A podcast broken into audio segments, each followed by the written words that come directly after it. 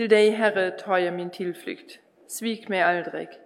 Du som är trofast, rädda mig. Lyssna på mig, skynda till min hjälp. Var min klippa dit jag kan fly, borgen där jag kan finna räddning. Ja, du är min klippa och min borg. Du ska leda och styra mig, ditt namn till ära. Du ska lösa mig ur snaran de gillar.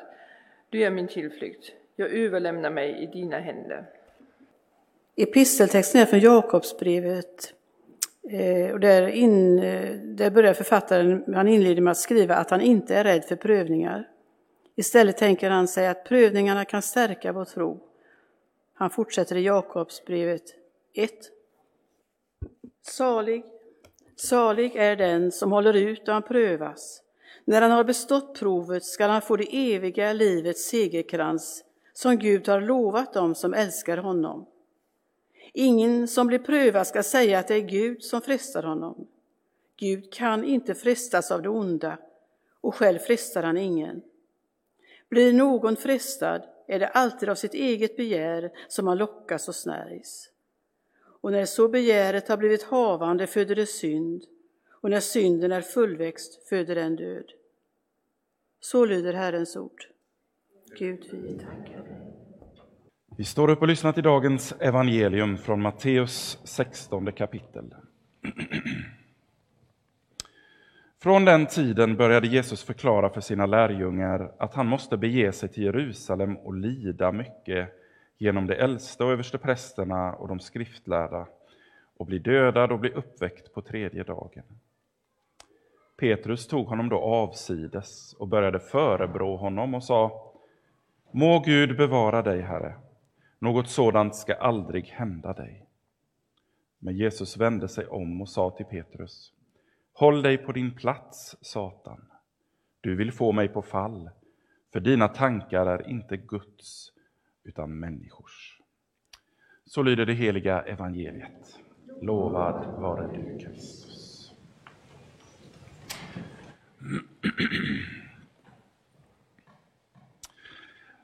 Ja, prövningens stund är rubriken för den här söndagen och det är väl en rubrik också för världsläget och kanske särskilt Europa. Eh, krigets djävulskap har väl alltid varit en realitet, mer eller mindre, i en fallen värld. Det är ju inget nytt. Ehm, men för oss så kommer det ju nära på ett sätt som få har upplevt tidigare. Det är längre till Luleå än till Ukrainas gräns. I alla fall om man är en fågel.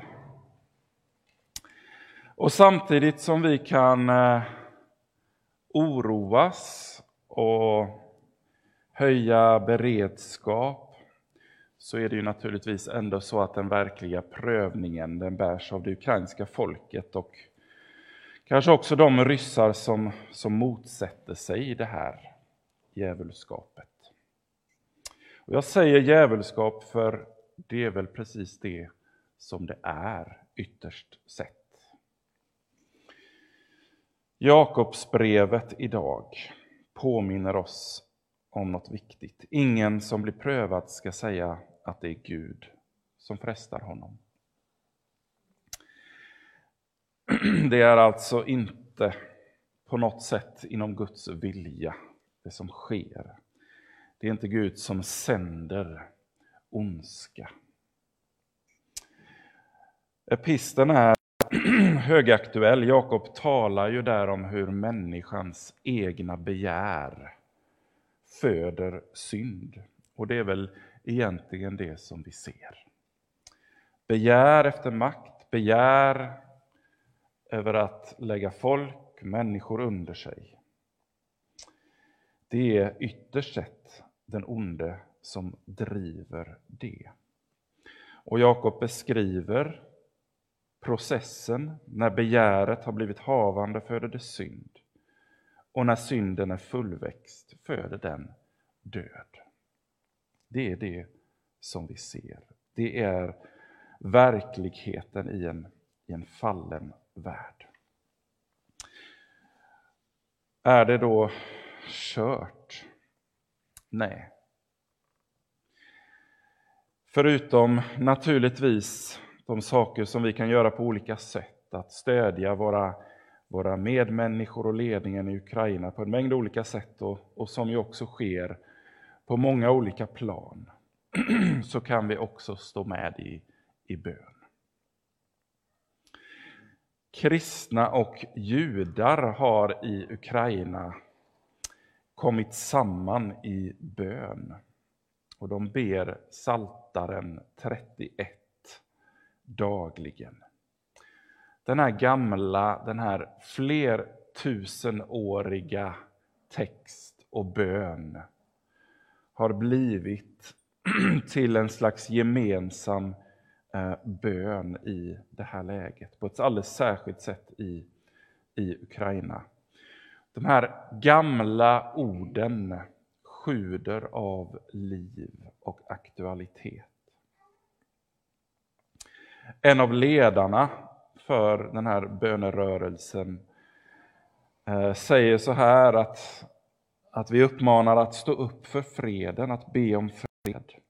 Och så säger han någonting intressant och starkt, tycker jag. Han säger, vi ber inte för seger över våra fienden. Vi ber om fred och frid. Det viktigaste är inte segern över en annan part. Det viktiga är freden och friden. Och i den bönen kan vi väl stämma in. Av en så kallad slump så ser vi att Saltarsalmen för den här söndagen är just Saltaren 31 i vår evangeliebok. Och därför tänker jag att vi kan här och nu få stämma in i den bönen. Vi här tillsammans med våra syskon i Ukraina få eh, be de här orden. Och vi kan göra dem så att säga både som en förbön för dem, men också en bön Eh, för oss själva. Det finns en vers som eh, vi kan ha svårt att ta i vår mun. Det är David som skriver formuleringen du hatar den som tillber falska gudar. Jag tänker att vi får bara påminna oss om den stora berättelsen om hur skrift ska tolka skrift. Och vi vet ju det på många olika ställen i, i Bibeln att Gud älskar syndaren men hatar synden. Det är också ett ställe som är lite svåröversatt, där folkbibeln har lite grann av en annan översättning. Men vi tar inte bort stycken ur Guds ord som är svåra, som gör att vi studsar till. Utan då stannar vi snarare, funderar och ber över det är det ett uttryck för Davids frustration i det sammanhanget och situationen som han befinner sig i kan hända. Vi ber alltså Saltarens 31 psalm tillsammans och vi som är på denna sidan, vi ber och läser romersk etta och ni på den sidan en romersk tvåa och så ber vi. Till dig, Herre, tar jag min tillflykt. Svik mig aldrig. Du som är trofast, rädda mig. Lyssna på mig, skynda till nyckeln. Var min klippa dit jag kan fly, borgen där jag finner räddning. Ja, du är min klippa och min borg. Du ska leda och styra Du ska lösa mig ur snaran de gillrat. Du är min tillflykt.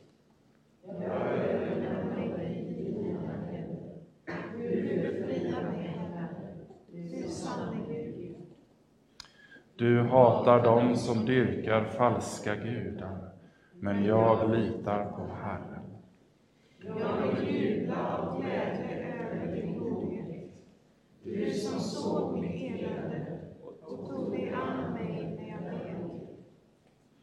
Du gav mig inte i fiendens våld. Du förde mig ut i frihet. Förbarma dig, Herre. Jag är i nöd. Mina ögon skumma av sorg. Jag är matt till kropp och själ. Mitt liv rinner bort i ängslan och mina år i suckan. Nöden stryker mig kraften och benen mörknar i min kropp. För alla mina fienders skull. Jag blir hånad. Jag är en börda för mina grannar, en skräck för mina vänner. De som ser mig på gatan viker undan.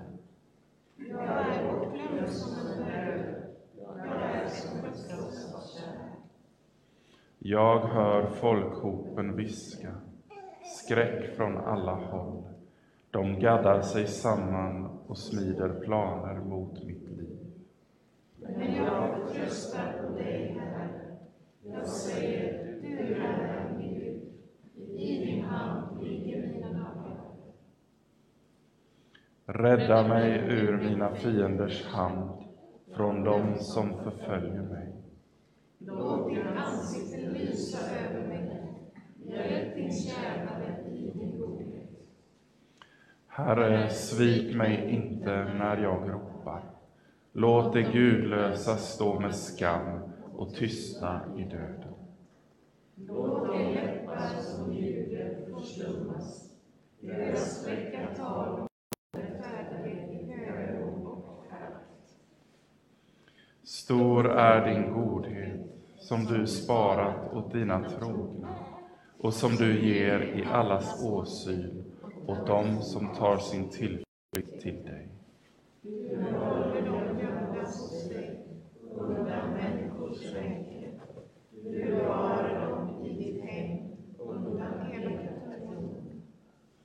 Lovad vare Herren, han var förunderligt god mot mig i nödens tid. Jag greps av oro och sa, jag är bortskött från dig. Men du hörde hur jag bön för dig, hur jag ropade dig till hjälp. Älska Herren, ni hans trogna. Herren bevarar det trofasta, men det förmätna straffar han strängt. Var starka, fatta mod, alla ni som hoppas på Herren. Amen. Ja, är det inte här som vårt yttersta hopp finns i en fallen värld? Att Gud är vår tillflykt i prövningens stund, en trofast klippa, en Gud som inte håller sig på avstånd från det onda utan som, som griper in.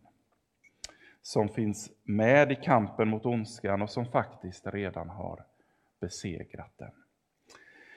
Det är väl så att det vi ser nu av ondskans härjningar, det är ju egentligen eh, ondskans och den ondes dödsryckningar. Mitt i detta mörker så står ju ett kors. Och korset, det är ju eh, tecken på lidande och samtidigt ett segertecken. Jesus gick ju in i lidandet för att där vinna segern. Inte från avstånd, utan han gick in i lidandet för att där vinna seger. Och jag tänker att han säger till oss och till våra ukrainska bröder och systrar något som formuleras i den psalm som vi ska sjunga om en liten, liten stund här, psalm 358, den tredje versen. Eh, en beskrivning av vad det är som, som vår Gud gör. Han gick in i din nöd och smärta.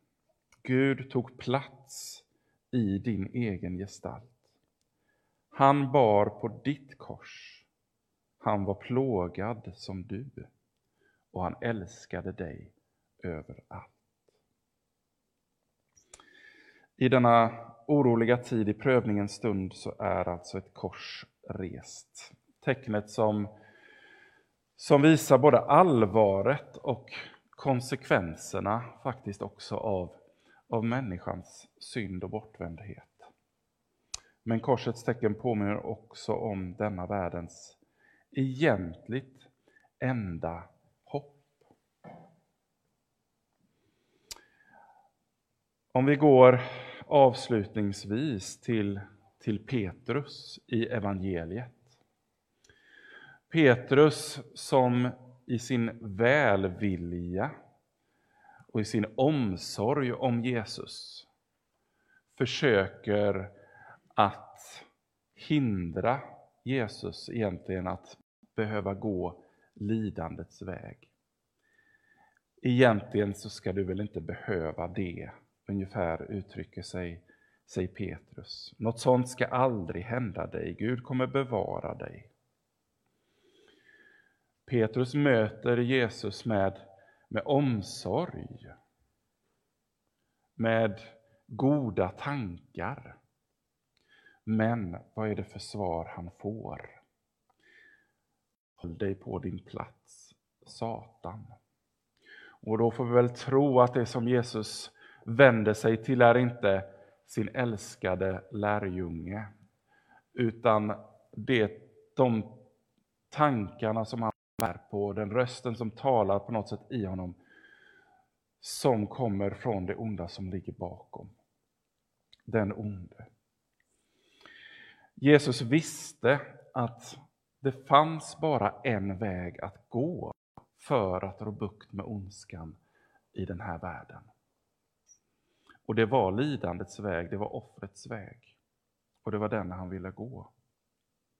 Och på något sätt kan Petrus berättelsen här och Jesu hårda ord till Petrus påminna oss om det här att det onda i den här världen kan inte besegras bara genom omsorg och genom godhet, eller skulle vi kunna säga genom humanism.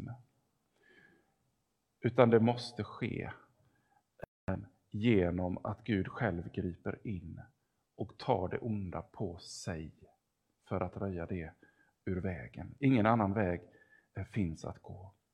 Omsorg och godhet och humanism är gott och riktigt och det ska vi visa fullt ut. Men det är ju egentligen inte det som räddar den här världen. Utan det är att Gud själv stiger ner och går in i lidandet. Och där tar på sig lidandet för mänsklighetens skull. Vår Herre hänger på korset. Han hänger där på grund av en översvallande och pulserande kärlek eh, till sin fallna mänsklighet. Låt oss hålla oss nära honom. Till dig, Herre, tar vi vår tillflykt. Du ska lösa oss ur snaran. Vi överlämnar oss i dina händer.